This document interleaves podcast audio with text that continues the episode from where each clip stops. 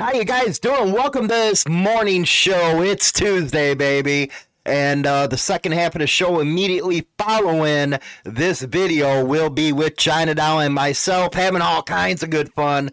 So don't forget to go over to motorcyclemadhouseradio.com or you can hear the full show replays over on iHeartRadio, Spotify, and all the major podcast platforms. Today, we got an interesting case that we're going to be talking about. One that I actually am excited to talk about because a lot of times we're always talking about how one club member goes against another as far as informants or working for the feds, or they don't take their punishment when it comes. That isn't the case when we're talking about the Vagos Motorcycle Club in Las Vegas. Them guys stuck together through all the BS that the government put them through. It was funny during this case, and this all arose out of the 2011 uh, Golden Nugget Casino thing, where a Hells Angel president, I believe it was, got killed in that melee but the prosecution was trying to center everything around an assassination attempt on this. One question I have if that was true, that there was an assassination plot, then why in the heck was it a melee inside the casino? If it was an assassination attempt, they would have got him by himself or with a lot less people and a lot less cameras around.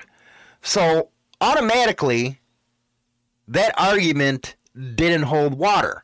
Now, one guy came forward and said it was planned, that that was the whole, uh, you know, goal the whole time during that was to get this guy. Well, it turns out that the federal government lied right there. He put a they put a known liar on the stand and they knew it. If it wasn't for the defense attorneys and the guys sticking together, that would have never came out in court. They were facing some real hardcore RICO charges. And everybody knows RICO is very difficult to beat because usually the government has a 98% conviction rate on whatever they try. And a lot of times uh, they depend on people flipping on each other. If you've ever looked at any of the major cases where clubs, I'm talking in significant sizes, beat RICO, it was because everybody stuck together. I covered the incident uh, with the Hells Angels in Rockford, where they all stuck together. All of them, most all of them, got not guilty verdicts. Some took lesser charge stuff. You know, that's their personal decision. But nobody was ratting on each other. The only one ratting on each other was the ex president, Josh. In this case, Nobody read it at all except this one guy, and he lied his ass off on the stand. He's the one who kept on trying to perpetrate that this was an assassination attempt. Again, anybody that knows the streets knows that for an ass- assassination attempt, you're not going to have other people around. It's usually going to be one or two guys that hit somebody and they disappear in the darkness. They're not going to go to a casino where everybody knows there's cameras in every nook and cranny of that place and do an assassination. This whole thing started off as a fist fight. Then, of course, it escalated with guns coming out and somebody got shot. Doesn't sound like a big assassination attempt to me. No, that is how the feds tried to push their they tried to narrate this uh, bullshit like that, and I actually laughed, and I actually was like, "What the hell are you guys doing trying to push this?" I don't think any reasonable person with any common sense would have believed that argument. Because you don't have to be a genius to know that's not how it's done, even if you're a citizen. It happened out of a brawl. That's the way it happened. But the feds have had a hard on for the Vagos forever. That's why they wanted to go at it this way. There was, and I think the figures are within the article, let's just say there was a ton of them there. And a ton got arrested. That is very scarce where you would actually see everybody stick together. Yeah, you lose one, whatever. But you discover them right away. And even the judge in the case was kind of cool from what I've read about it. And that's very rare where a judge is actually open minded and can see through prosecution bullshit. That's just like a lot of judges up in Canada. They're starting to say, you know what? Wait a second here, man. This ain't right. You cannot blame a club for the actions of a few of them. Or you can't use that in the past, this club has had criminal indictments against people. That can't be your crutch. And as time goes on and things evolve, I believe some judges, some, not all, are coming around to that viewpoint. That's all prosecutors do is rely on that BS. And it shouldn't be that way. You know, when Freddie went to trial, and I know they're going to use this against Conan and his, it wasn't necessarily about the murder of that radio DJ. They put the Pagans Motorcycle Club on trial. Something that judge should have never let happen. And I hope during the appeals process it gets stricken down because the club should not have been put on trial. Of course, you're going to bias the jury when you bring up crimes of the past because this guy, Freddie in this case, was affiliated with the pagans. So they're not going to look at his innocence. They're going to be looking at what the club did as a whole. And that's one common theme that the prosecution does do against individuals is bring up the clubs themselves. I just wish one time that defense lawyers would get away from, well, they all have a love for motorcyclists and actually dig in and say, you know what? Just because a couple people made the club look bad doesn't mean that my client's association with the said club makes him guilty. And I wish a defense attorney, while they're always bringing up the club's past, would actually say, okay, you know what? You're putting that kind of stuff in front of the jury. The judge ain't saying nothing about it. These cops are always making these accusations that you know, because these people are, you know, a part of this club, it's bad. Okay, bring up a couple incidences where cops did stuff. Does that same argument hold water with them then? Is all cops bad because of these people? I'd like that really to be brought up in front of a jury. Of course, it's going to piss off the judge but then the defense has to argue, well, wait a second, judge. You were able to let you let them be able to bring up this stuff about a club. just because it's a police department doesn't mean we can't bring up their stuff at the same time because a defendant is entitled to a fair trial. So, what's fair is fair.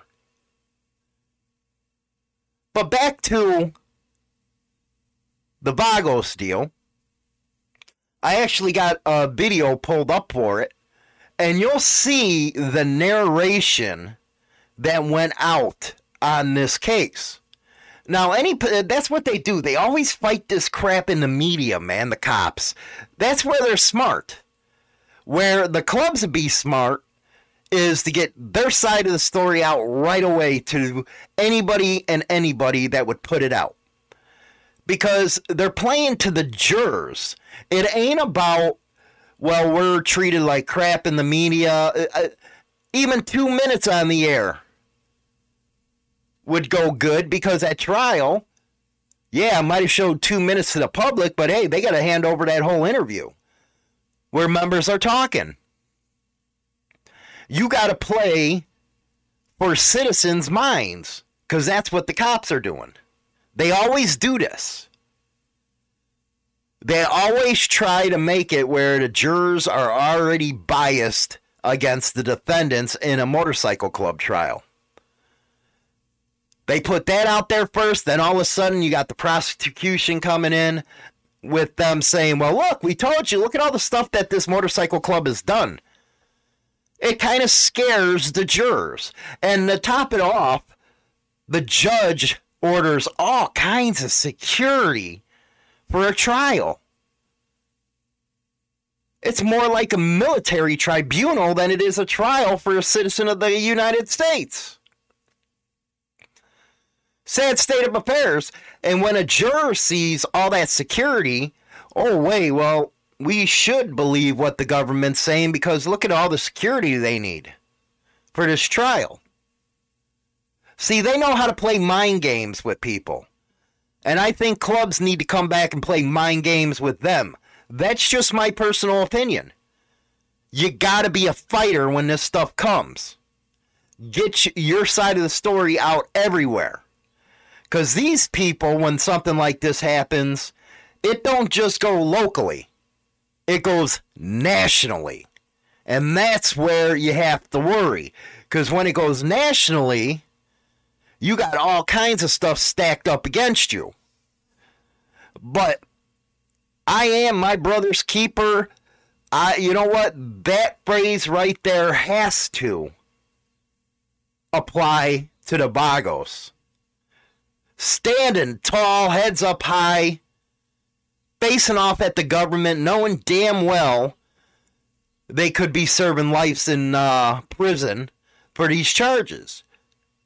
But they knew that this had nothing to do with an assassination, that the government was trying to frame them for that incident. So they said, no, we're going to fight this. We're going to go to trial. And that's what a lot of stand up people will do. And it's not only in the clubs, but anywhere on the streets. Stand up people will go to trial, regardless of the outcome, because of that summation. I talk about those all the time. You heard us cover that in the Gypsy Jokers case, where he had to say he was a part of this club for so long we made our money by drugs and guns, blah, blah, blah. We were a criminal organization, blah, blah, blah. And I talked about how the government uses that against clubs. But no, these guys went to trial and they fought. And when you know your innocence, you can prove it. And you need a good defense attorney. Going to a trial with a public pretender, you're in trouble. Oh, uh, you know what? What I do is continue, continue, continue, continue until the judge gets tired of it. Then you say, you know what? Why don't you reach out to a law firm that can represent me as the Constitution says I should have? I shouldn't have to have a public pretender who has 3,000 freaking cases and is overloaded and would care less about if I get convicted or not. Because all they do is go to lunch with their prosecutor buddies and say, okay, let's uh, work this out in a deal. Kind of like uh, the Few Good Men with Tom Cruise, where he never stepped into a courtroom. That's all that happens with a public pretender. They got such a heavy caseload that they don't care what happens to you. Anyway, I'm going to play this right now. And this is from 2011, September 26, about the shootout. There is a state of emergency in one Nevada city today over worries of a war from rival motorcycle gangs. It started with the leader of the Hells Angels biker gang, gunned down inside a casino on Friday. Soon after, a possible retaliatory drive-by shooting where another biker was killed. Now police are searching for the man who started it all. Trace Gallagher has more from the West Coast Newsroom. Trace? Megan, that state of emergency was declared in Sparks, Nevada, but neighboring Reno also went on heightened alert. They had a lot more cops on patrol. They had security measures in place. Those who don't know, the Hells Angels is one of the biggest biker organizations in the world. They call themselves motorcycle enthusiasts. The FBI says they are highly involved in organized crime. The fight began inside the casino as a fist fight. Someone threw a punch. Somebody else pulled a gun. The shooting started, and the 51 year old leader of the San Jose Hells Angels chapter was shot and killed. Hours later, a retaliatory drive by, and they are expecting more paybacks in the days to come. The mayor of Sparks, he tried to shut down this big event called Street Vibrations, one of the biggest motorcycle gatherings in the country. Tens of thousands show up. It didn't work. They kept on partying. The businesses stayed open, but the state of emergency did stay in effect. Listen to the mayor. I hope that people out there won't judge uh, the motorcycle community by the incident that happened. I don't think it's a true picture. Uh, whenever you have people that uh, enter our city with bad intentions, uh, bad things are going to happen, and that's what happened here. The Hells Angels believe the Vagos gang is behind the killing of their chapter leader, and experts say they will not give up until they believe the score is even. Okay, that was Fox News because that's when Megyn Kelly was on there. But did you notice how they framed the whole event? Now, again, I go back to the deal if this was an assassination, why the hell would everybody be there for it? Remember, that's the government's argument during this case. They said it was an assassination attempt. But that's how it all started out, how it started playing out in the news, how they tried to start reaching into jurors' minds. Because it could be months, it could be years before even the first jury is picked. But in the meantime, they're feeding these kinds of stories, and this is what they're hearing. That's what they're hearing. Now, let's go to this news story. This was out of casino.org at the time. Paul Kellner. The trial for eight Vagos members accused of federal racketeering in connection with a lethal 2011 brawl with the Hells Angels at Sparks Nevada Casino got underway in Las Vegas. It's always funny when one of the big 1% clubs have charges against them, they automatically go federal. Screw the state, go right to federal. The shootout at the casino left one prominent Hells Angel member dead, raised questions on whether the gun battle was premeditated by the Vagos gang. Premeditated. That's what they're pushing in this article at the time. Among the accused Vagos members, Ernesto Gonzalez, who in 2013 was sentenced to life imprisonment for the murder of Hell's Angel boss Jeffrey Pettigrew on the gaming floor of the Nugget Casino and Resort. He caught a break on that sentence in 2015 when the Nevada Supreme Court overturned his conviction on grounds that instructions to the jury had been improper. He was awaiting retrial when he was indicted by the feds with his fellow gang members on racketeering charges, and the state dropped its murder case. See how it's already playing out? Gang members. Anytime a civilian hears gang members, they get worried. Now, the prosecutors remained very much focused on the events of the 23rd of 2011 at the Nugget. They hoped to establish, hoped to establish that the incident was more than just a biker gang riot, but an organized hit. Wow, back then, a riot. Uh, look what's going on in Minneapolis. Uh, I ain't going to even go there. Did enough on that. An orchestrated hit carried out by a criminal syndicate on a rival boss, a syndicate responsible for murder, kidnapping, robbery, extortion, drug trafficking, and witness intimidation. That's what they said in the news. And that's what potential jurors were hearing. Again, playing the club's past out in court, trying to scare the jury. Gonzalez has always insisted he shot Pettigrew, known as the godfather of the Hells Angels in San Jose, because he thought Pettigrew was going to kill his friend. Now, surveillance footage from the incident initially showed Pettigrew talking apparently amicably with Vagos members at the bar, but suddenly something made him throw a punch. Made him throw a punch. Before pulling a handgun and pistol, whipping a Vagos member with it. Self defense at this point. How can it be an orchestrated hit? when they didn't even start nothing. Something made him throw a punch at a Vago and pulled his handgun and pistol whipped them. Again? How is that an assassination attempt? Or how is that an assassination plot on behalf of the Vagos? At the same time, another Hell's Angel also draws a gun and shots ring out two Vagos members are wounded by bullets. Pettigrew and another Hell's Angel were stomping on a Vagos member with guns drawn at the time Gonzalez shot Pettigrew. So Pettigrew the gun, pistol whipped, and Gonzalez shot him for that, defending his friend.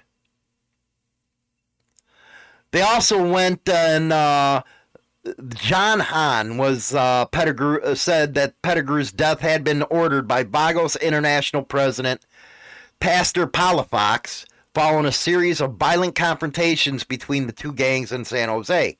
Hahn said the group of Vagos members had formed a gauntlet to kill Pettigrew and had attacked when the opportunity presented itself. That don't hold water. That argument doesn't hold water at all. They poured us, the defense attorneys went on and scorned the claim, uh, repeatedly described the incident as an active shooting situation. Stopping to, uh, shooting to stop two active sh- shooters is not murder, which it ain't. It ain't. The testimony of Gary Jabbers Rudnick, a former Vagos chapter vice president turned federal informer, that was the liar. That's the one they knew was a liar, but they still put him on the stand. Rudnick, who appears to in- initiate the fight with Pettigrew, and it was Rudnick's testimony on which Gonzalez was largely convicted in the original state trial. He recanted his testimony that there had been a pre planned conspiracy. In a final twist, it was Rudnick's life Gonzalez claims he was trying to save when uh, he shot Pettigrew. That was the initial stuff. The initial stuff that came out when the trial was starting to go. It went to the jury started weighing the fate now, remember, during this, the judge chastised the prosecutors for putting this other guy on the stand. And it was a five month trial. They were, and this is in between, they were uh, expected to spend several days deliberating whether to Biker Gang behind a notorious 2011 blah, blah, blah. Nevada is a criminalized organization, whatever. Key witness admits to lying. While charges differ from defendant to defendant, much of the case hinges on what happened at the Nugget that day and on the testimony of former Vagos member Gary Jabbers Rat Motherfucker Rudnick. Rudnick claimed that the Vagos leader, Pastor Fausto Palafox, which you can see him on YouTube, great freaking guy, not stupid, had ordered the assassination of Pettigrew. When you watch that video, you'll see the same thing I did. He did not order this. But sensationally in September, Rudnick admitted in court he lied about Palafox and ordering the hit on Pettigrew.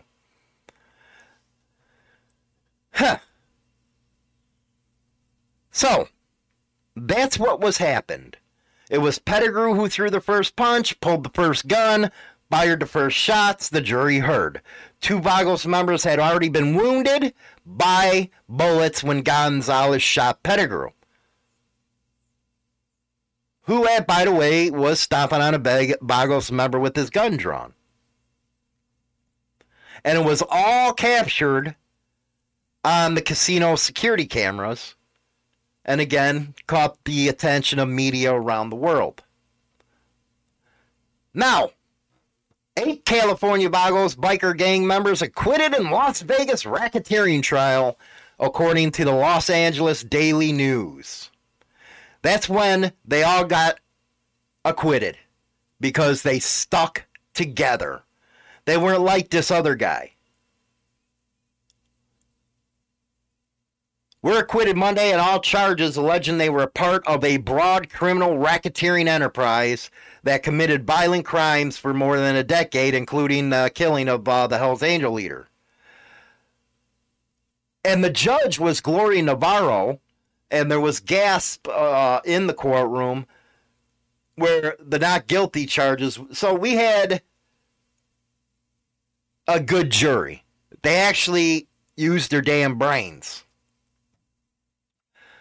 Quote, this is what happens when the government tries to put people away with tricks and liars, said Daniel Hill, attorney for Pastor Fausto Palafox. You're damn right. Uh, I guess the jury deliberated the equivalent of only about two days after then uh, five months of, and that's awesome because they returned right away with all this. Messed up, man, messed up they had to endure this because of the feds, and it was actually self defense. I really encourage you to look a lot. See, I only got so much in a half hour's time for the first segment to go through these things. But if you get into the meat and potatoes of this case, very interesting stuff. It's very interesting seeing what the prosecutors were trying to do, how the defense attorneys fought back, uh, how the judge acted during the case, the ruling she made on evidence, and so on. Very interesting stuff, man. So I really do suggest that you go back and look at the meat and potatoes as well as a lot of the other cases that we're also looking into you'll see a big picture developing of how prosecutors try to prosecute people that are in clubs. It's always put the club on trial. Just like they said in a couple of those news articles, which, yeah, they use the media to do that, as nothing but syndicate members, drug dealers. They all they do is rape and pillage the whole nine yards. And I am glad to see some of the biker organizations coming out and fighting against that narrative. Hopefully, they grow larger. That way, they can start taking on cases all over the country instead of focusing in on just the big ones.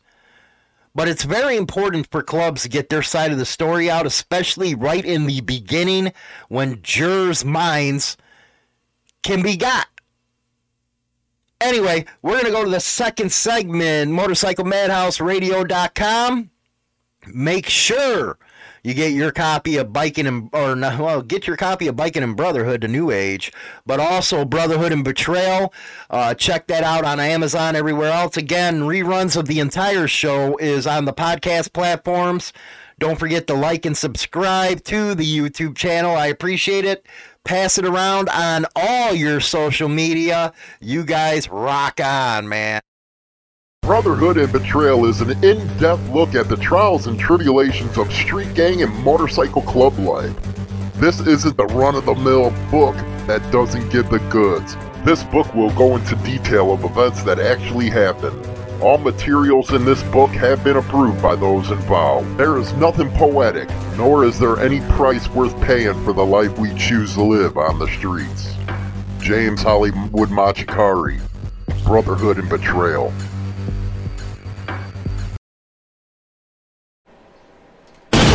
Ladies and gentlemen, boys and girls. I'm in the mood for something just a little bit wild. God! Now or never, here it comes. Take yourself on a journey into the unknown. Yeah! Are you ready? Attention. We came, we saw, we kicked its ass. Test. Friday Rock! This is good stuff. I want to share something with you. You're listening to Motorcycle Madhouse Radio, WMMR DB Rockford. What's up, everyone? How you guys doing? It's the second half of the show.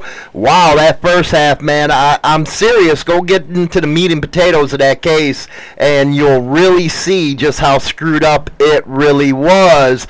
But I got a woman who says she's cleaning, but she's really doing is wandering around the house, freaking picking up random stuff. That's what she does, and she then she's muttering, "You fuckers!" It is China Doll. I don't do. Okay, yeah, I do do that. I do. You're famous for doing that. Picking up stuff and going assholes.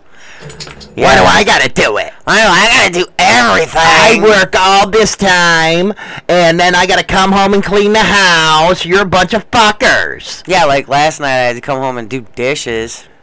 God, God, It's hard being a woman. It's hard having to be a domestic engineer sometimes. I don't like it. I want to quit. I want. I want to quit my my at home job. we gotta say happy birthday to Donna. Happy birthday to you. Happy Oh, birthday to you. Happy birthday to you. Happy birthday, Big Titty Donna. Happy birthday to you. Oh no, you didn't. Hollywood gives that happy birthday out to my Canadian princess up there. She did a lot of work for us on uh, Brotherhood and Betrayal. She kicked ass, man. That's my girl right up there. That's one of my favorite Canadians and stuff. Uh, great person, man. Ain't she, uh, China Doll? yes, she is, dude. Please don't quit your day job. Why? I think I sing good. No, that was just so wrong. Well, it's better than your Marilyn uh, Monroe impression. I thought that was pretty damn good. I don't know. Yeah. Hey guys and gals out there, we have huge news for you this morning. China Doll's punishment has been lifted. Yes, she got a freaking porcupine in there yesterday, man. She got the needle bick, and it lasted more than a two pump chump. Yes, China Doll. woo! Woo! Was I lit up yesterday, man. China Doll's off punishment. See, that's what happens when you look sexy, man. I don't know what I did. She looked good from head to toe, baby. She got oh Hollywood says, you know what? Fuck that truck. I Fuck that truck big time, I said. You know what? Deal with it is what I was saying in my head. Deal with the fucking shovel, man. Hollywood needs some fucking pussy. See, I could have kept holding out, but you you gave in. You're like, let's go. I'm like, where? where are we going? Uh, I didn't know where we were going. I thought we were going like for a ride or something. Next thing you know, I say take down your pants, and it was faster than a lightning bolt strike. I'm like, okay. Why? Always with the why. I know. I'm like, why? And you're like, cause I said. I'm like, okay. And then next thing you know, it, I just had sex. Oh, sorry. How's it feel uh, not being on punishment any longer? It's I. oh, it's all right. Should I just chalk it up to uh, a lack of discipline if it was just all right? It's I. Oh, you It's didn't. You didn't enjoy. It's, it's good. It was good. It's good. Really, you're hurting my ego here. It's good. Okay, I got your ass. okay, I got your ass. I, I got you. It's like fireworks hmm, on the Fourth of July. There you go. That's better, Is man. that better? That's better. You know, Okay. it makes me feel a little better there. All right, it's, So- yeah, it's like fireworks on the Fourth of July, like the finale. Can you believe them assholes from the city came over here looking for a donation yesterday for that pool? That was funny. I was hearing that, and I was like trying not to pee myself laughing in the, in the middle of the gas station. Well, we're a small town and stuff, but they Yeah. charge some big fucking money. oh yeah, it's like five hundred dollars for a family And pass. what the fuck you want a donation from me? So what I did, if you didn't hear it last night, uh, I was sitting on the porch with my dogs, you know, 'cause you know, and you know, Xena slept with me last night, by the way. yeah, I know. I Yeah. know. I know. My pity slept with me. I was wondering why it was a little colder in my room. right? Anyway, I'm sitting there out with my dogs. You know, I got my pit bull and I got the little Jack Russell asshole, but she's a good watchdog. Uh, you can ask uh, Shocker from Wisconsin. Yeah, every time she walked in the door, she barked like crazy. Hell yeah, and stand in front of me and shit. But anyway, uh, when I had that seizure, she was standing outside and stuff and not letting uh, Christina in. Nope. it was funny shit. Wouldn't let her in the room. But anyway, I kept on hearing this fucking knock at the door. And, you know, when I'm outside enjoying my dogs, I don't want to answer a fucking door. They kept on banging and banging and banging on our door. Well, because it's a pain in the butt because you got to take the dogs in at the same time. Right, and here we are enjoying it. It, it was a little chilly. It was bonfire weather. Uh, but finally, I got pissed off. I got up, answered the fucking door, and this guy comes and says, "You know what? Uh, we're looking for donations for the local pool." And I'm thinking to myself, "You motherfuckers, man! You charge an arm and a leg just to use that little ass fucking pool that anybody can have in their back fucking yard." you know, I can't bump on the town because there's a lot of volunteer stuff we do around here. You got the ice rink and all that shit, which is cool. I'll donate to the ice rink because I love hockey. Mm-hmm. But I ain't donating to a fucking pool. That we've never gone to right. in 10 years. I want to get wet. I'll turn on the fucking hose. Anyway, I said, okay, I'll be right back. I go into the kitchen. I freaking slam my wallet down. I said, fuck you, man. So I got a glass of fucking water. And I went over there and I said, here. He's like, what's this? I said, that's your donation, motherfucker. oh, it's a pool. You need water. It's a pool. You need water. Here's your donation. the look on his fucking face was priceless. I don't think he'll be coming by us to get a freaking donation anymore. Not for the pool. Uh-uh. Well, was I right, man? He's like a goddamn fucking Jehovah Witness, man. Just kept on banging on my door. I would have done the same thing. I'm just saying. Actually, I would have given him a bottle of water. You know, You would have. I would have. I would have made sure it was filtered. You know, whatever. Just give him a full bottle. That's insanity, man. The nerve. Or what would have been funny too is if you handed him the box of pretzels we have in the freezer. Be Uh. like, here's for your snack bar. I get it. It's tough times, but damn, you guys charge five hundred dollars. oh yeah, that's right. They're such a small pool. They don't have a snack bar. Hell no, they don't. Here's so you can start a snack bar. right? Cocksuckers. You know it is. It's like Jehovah Witnesses or the Mormons, man. You remember last time a Mormon came to my door? Yeah. And I sat their motherfucking asses down. I said, "Okay, let's talk about the old man upstairs." By the time they left, man, they were gray. Yeah. I don't think they'll ever come back. and I don't think they'll ever come back. They haven't. No, hell no. They said, "Fuck that guy." Now they say, skip that house. it's like trick or treating. They Hey, don't give out what? good candy. Don't go there. you know what? I don't care. You know, people going around talking about the word, talking about the old man upstairs. You know, you got to pass that shit around. But at the same time, don't throw that Mormon bullshit at me. I don't like that shit. You know, there's only one freaking uh, deal out there, and then you know you bringing a Bible around that's written by some dude who likes getting laid by kids. What the fuck is wrong with you bringing that shit to me? Sad state of affairs. Sad State of Affairs, man. By the way, I got Sad State of Affairs freaking uh, sweatshirts up on the uh, line right now at hooliganbiker.com. That was a plug, huh? Yeah. See how I did that? See Yeah, how I did yeah, that? yeah, Yeah, yeah. you got to get yours. Uh, China Doll, you got yours. Yeah, it's hanging in my closet. I just finally washed it to get all the dog hair off. You know what you got to do? What? You got to just put that on, and boy, you'll get laid all the time. Just the hoodie. Just the hoodie. That you know what I also like is when you're in my hockey jerseys. Yeah. That is the sexiest fucking thing is a woman in a hockey jersey only, man. Barefoot all the way up, man. Uh, you know what? Women, that will get a guy's dick hard in a heartbeat, man. Does it? See, that's why you guys control the world, and I didn't even BNG yesterday.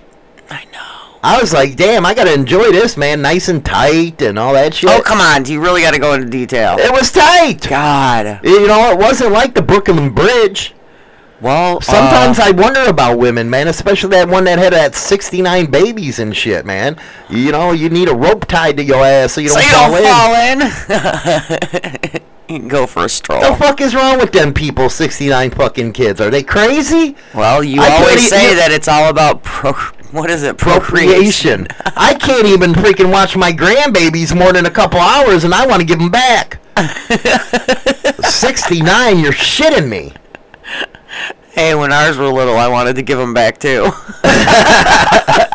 Put them back in. Put them back in. They're not done. They're not done, man. Especially Brit. Oh my oh god. my god, with Britty. Colicky, nine months. No.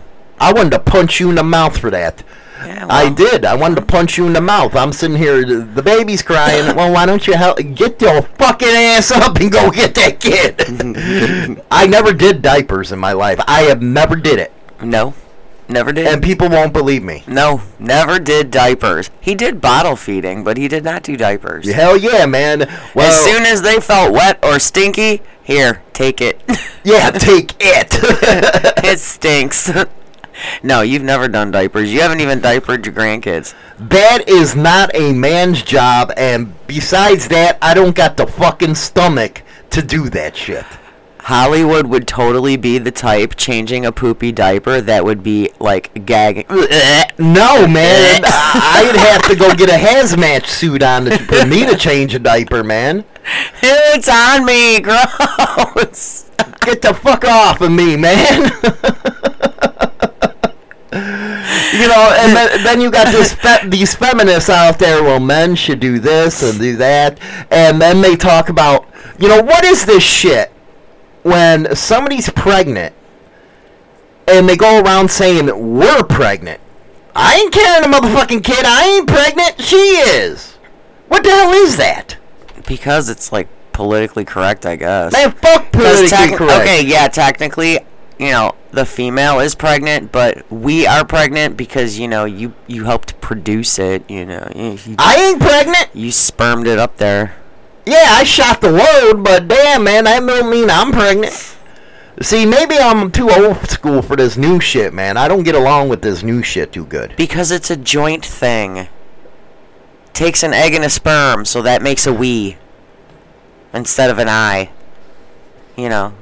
Nice try trying to explain that dumb shit. What? It made sense in my head. It makes sense in your head. You know, not a lot makes sense in that head of yours. It does to me. You know, she's over there crying and whining last night. Oh, my roots are coming out. You know what? Just go silver fucking fox so I don't have to hear the bullshit no more. And then she says, You won't let me cut my hair. I was like, You know what? Throw a ponytail in eventually. You look fucking hot that way. I was like, uh, You know what? I said enough. I said enough. I was like, You know what? I looked straight at her and I said, You look like a Butch Dyke. Okay?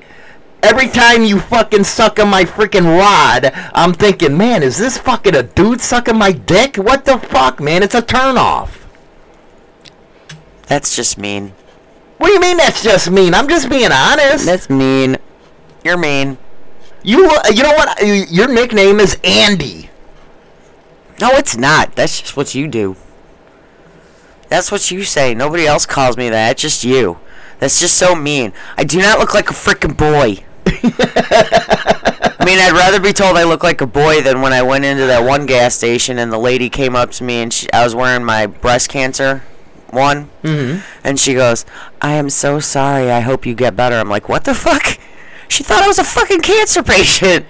Something's with you, man. I'm like, "What?" You know, we got to get your hair to grow just a little bit longer because we're going to be doing that photo shoot with you and trying to raise fund for uh, the firemen, uh, the down firemen. No, I just need more colored bandanas. I'm, I, I'm, yeah. I've worn all mine. I need more. Well, we'll go get you some more today. What, that- what colors you want today? I don't know. We gotta see what they have. You got a fucking rainbow one. I know. And then you got all these other ones. It's like, dude, can you wear something that makes you look cool? Bandanas. You know, you're looking like Aunt Jemima right now. That's all right. I get. Well, you know what? it's what? covering the roots. that ain't uh, PC either. They canceled her ass. You believe they canceled her ass? I know. That's fucked up. I know. That's sad. So China now has uh, she's having a good day. That's probably why she's more uh, happy today. Because usually, man, she's been a bipolar bitch for me. In the mornings. In the morning, she's been bipolar. See, that's what I can't stand about her. And you know, you guys think, hey, everything's freaking hunky dory when we're on the show. This is a bitch right here. Okay, I, I'm not. I'm not ashamed to say so. She is a bitch. I am. And I got to deal with this shit. You guys should be feeling sorry for Hollywood right about now. And you know what's even worse? I had two of them this past weekend. You know, I hid. I actually did. Yeah, I know. You spent I a spent little a- bit more time in the studio than you normally do. Yes. You antisocial. I wasn't antisocial. When she woke up at 6 o'clock in the morning, I was already up. I was walking around. Hi, how you doing? She's having her coffee. Yeah, and then you two were talking, and I woke up. You fuckers. you got a problem with sleeping. You going to bed late is your problem. Uh-uh. We went to bed early every night except one. And she falls on her fucking face. I know. That is funny. I wish you had that motherfucker video and I'd have been playing that all over the platforms. Boop! Bitch fell on her face. Craziness, man. I was I, I was trying not to giggle. Well, this uh, right here song goes out to your sister, uh, Shocker, and it's called Trippin' by Godsmack.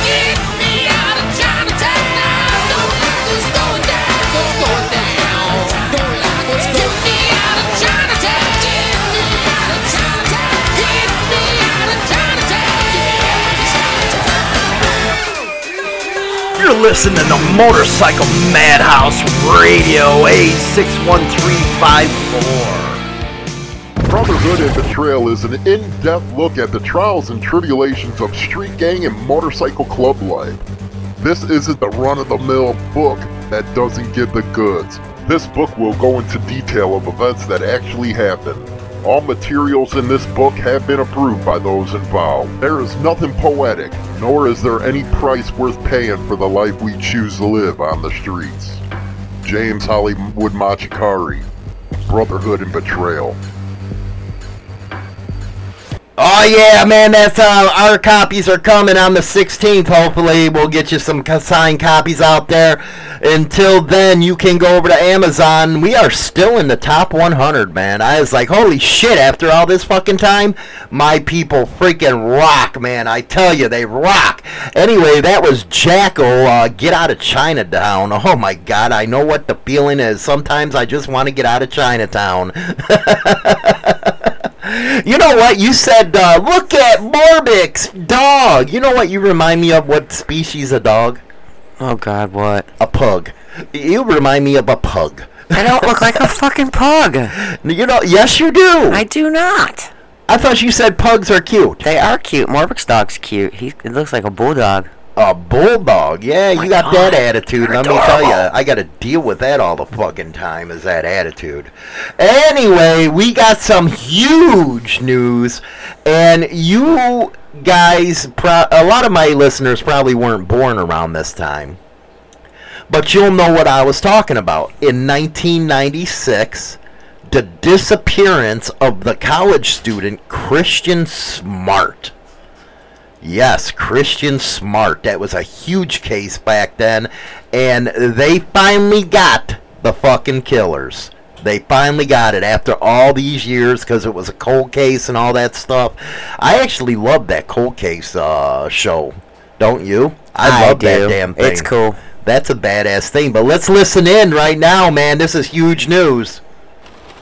The San Luis Obispo County Sheriff's Office announced arrests in connection to the 1996 disappearance of Cal Poly freshman Kristen Smart. 24 years without a resolution uh, until today. 44 year old Paul Flores was arrested on suspicion of Smart's murder. Paul's father, 80 year old Ruben Flores, booked alongside his son for accessory to murder. Sheriff Ian Parkinson saying Ruben helped cover up the death. Forensic physical evidence was located, and yes, we believe it's it's linked to Kristen. Um, and yes, we did find physical evidence at at least two homes. Because warrants are sealed, Sheriff Parkinson couldn't say what has been found during past searches, but did say evidence found during the 2016 excavation of this Cal Poly hillside solidified Paul's involvement. We discovered additional evidence, confirmed that Paul was the suspect. With more than 200 pieces of evidence, DNA testing, and witness statements, the sheriff's office has turned the case over to the district attorney's office for review,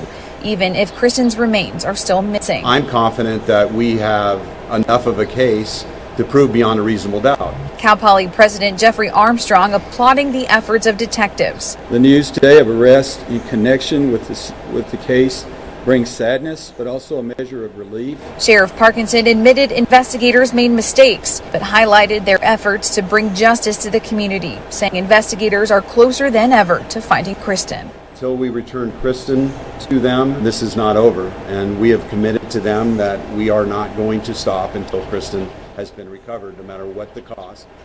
I spoke to Susan Flores, the mother of Paul, and she says she is not commenting on the arrests at this time. Neither are the attorneys for Paul or Ruben Flores. On Cal Poly's campus, I'm Megan Healy, KSBY News. That is huge, isn't it? That's humongous. It's about time. I remember as this was all going down, everybody was frantic about this. They were frantic about it.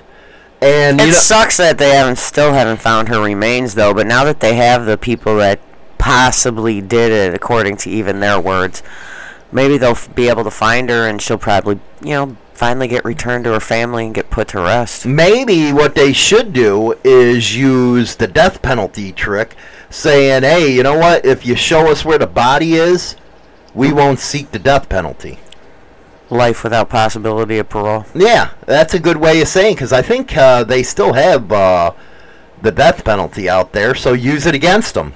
Yeah, for sure. But Or maybe man, they won't care. Yeah, right. There's It- people out there that still won't give it up. Well, that's true. True enough. You know, the, you might have the defense attorney say, "Hey, man, don't, uh, you know, give up on this. Don't give in and shit." But they also arrested the 80-year-old father. They said, you know, that prick was probably. Uh, I can't say that because you got to wait for for the trial to play out and stuff. Mm-hmm. But that would be a huge fucking deal, man, if they got her.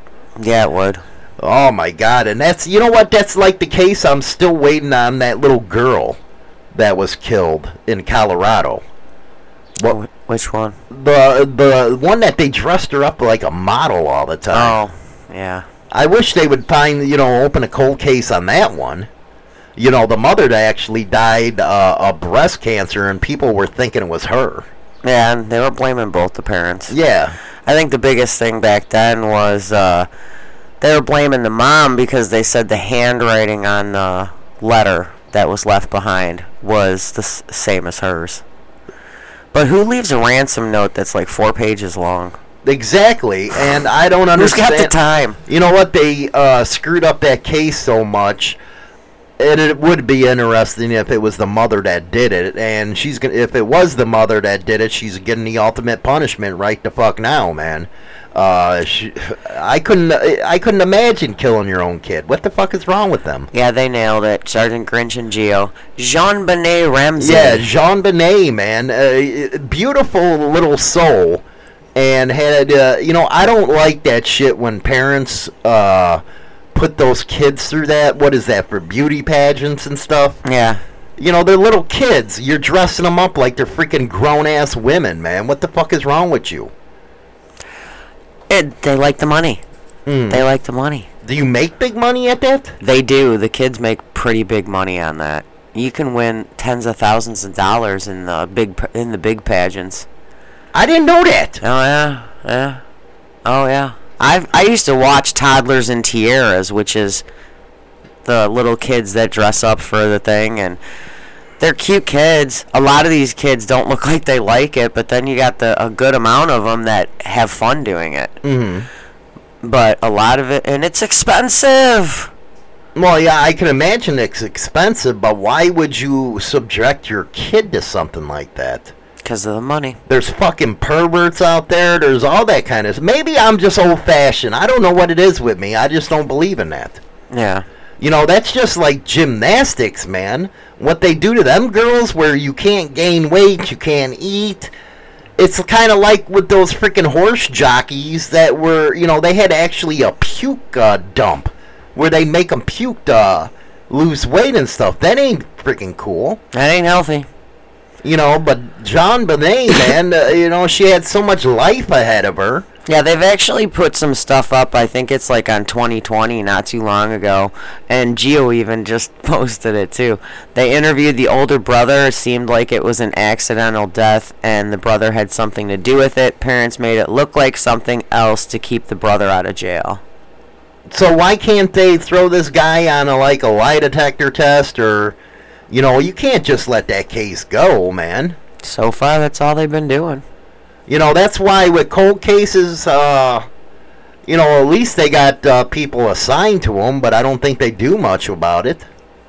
Yeah, just because they're assigned a, a detective as a cold case, you know, it doesn't mean they're gonna jump on it right away, right away, and take take over it.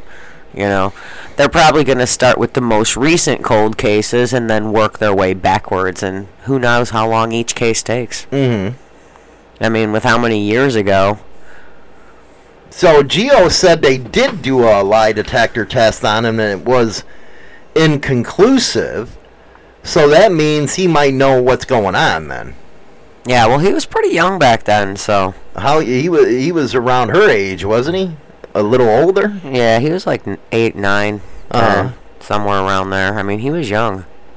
So why wouldn't they just say, "Hey, this was a uh, he wouldn't go to jail because he was 8 or 9 years old with this and if it was accidental." Right. And the problem is, is I don't think the truth will ever come out. No, I don't think so either, man, and that's a shame. Especially if it was something that, if if it was accidental and caused by her brother, they're just con- gonna continue to cover it up. I can guarantee it. Mhm. Mm-hmm. But hopefully, you know, you never know. You might get the right detective on it as a cold case and might get it resolved. Right. Hmm. Interesting un- stuff. Unfortunately, you know, the mom's gone, so Maybe we, I should uh, cover a cold case one of these days. You know, those are the thing on these podcast things is cold cases and shit.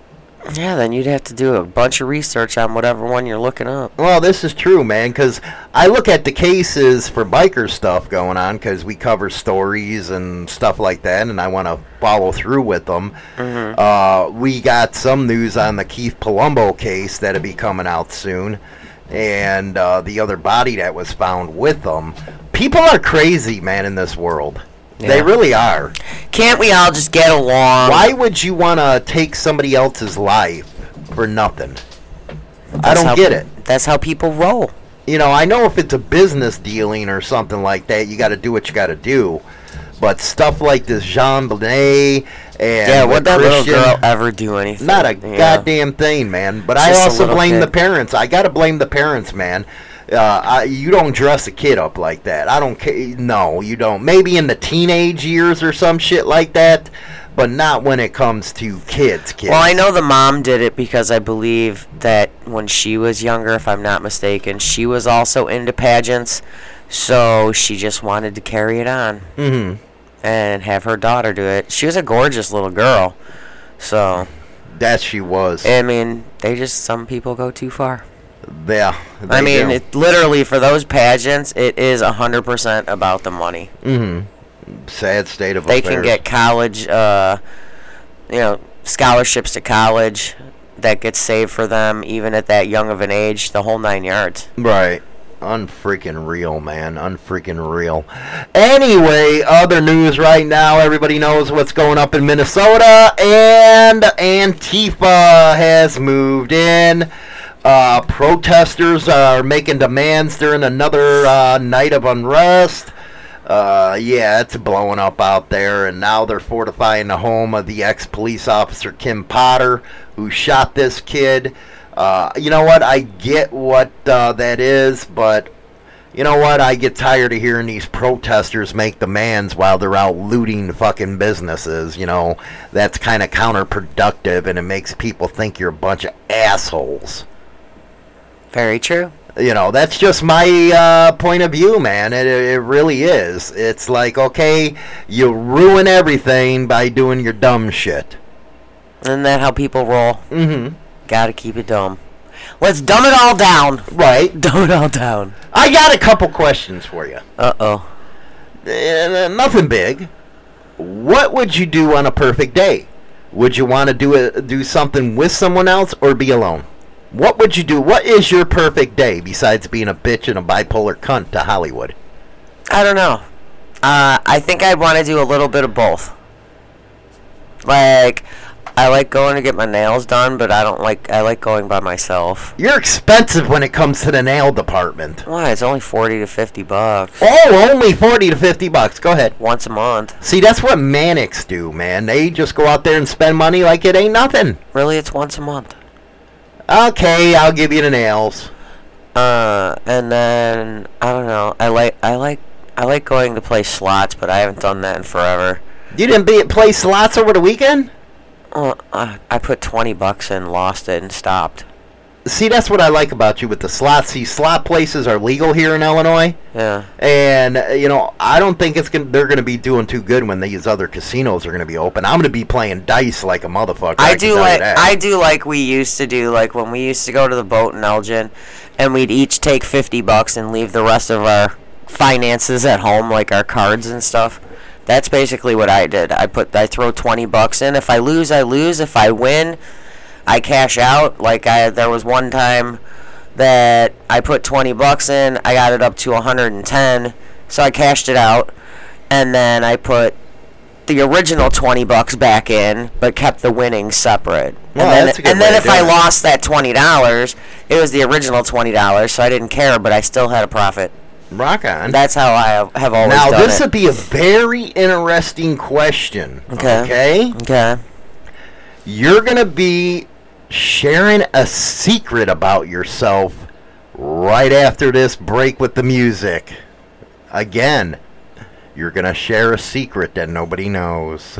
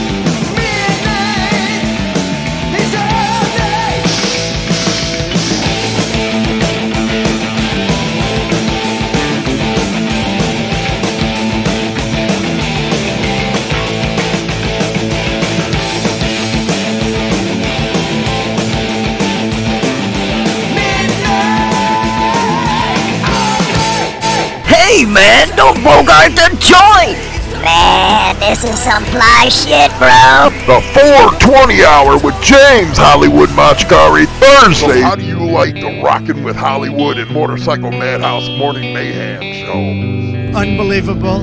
I love you people. I hear them a lot. They're as talented as anybody and any players anywhere. You're listening to WMMR Rock On. Remind, remind me, I got to take that one off, man, because it ain't 9 o'clock. It's uh, Monday through Friday at 7 p.m. Central Standard Time, rocking with Hollywood. But before we went to uh, the music from Iron Maiden, you have a secret that you want to tell everybody. Yeah. yeah. This is very interesting. I just found out myself. yes, I actually found out last night at work from the person I was working with that my boss is planning on quitting. Oh, that is awesome. so Satan will probably be leaving the building. Satan will be leaving the building. Which leaves manager spot open unless the uh, assistant manager takes it. Interesting business, man. Interesting. Bet they were all counting on a sex thing too, huh? I bet they were. yeah, I know. Because it's all about sex with you. I know. It's all about it. I think everything about me is already all out there. I think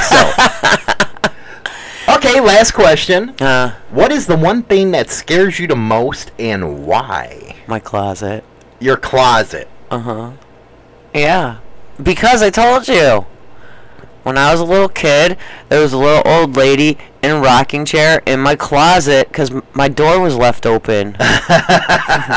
so now I have a paranoia with leaving my closet open, thinking that that little old lady in the rocking chair is going to be there.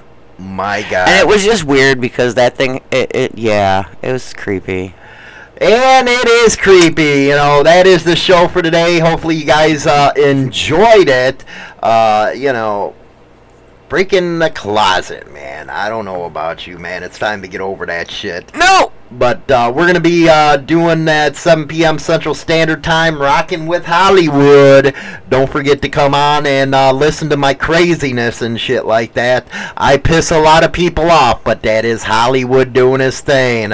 I'll talk to you guys then. Brotherhood and Betrayal is an in-depth look at the trials and tribulations of street gang and motorcycle club life. This isn't the run-of-the-mill book that doesn't give the goods. This book will go into detail of events that actually happened. All materials in this book have been approved by those involved. There is nothing poetic, nor is there any price worth paying for the life we choose to live on the streets. James Hollywood Machikari, Brotherhood and Betrayal. Don't forget to get your copy, guys, over on Amazon, and uh, also New Age Biking and Brotherhood still kicking ass over there. I appreciate all your guys' support. If you'd like to donate the show, you can by Cash App, dollar sign Motorcycle Madhouse. We're out of here. I'll see you guys tonight. Bye.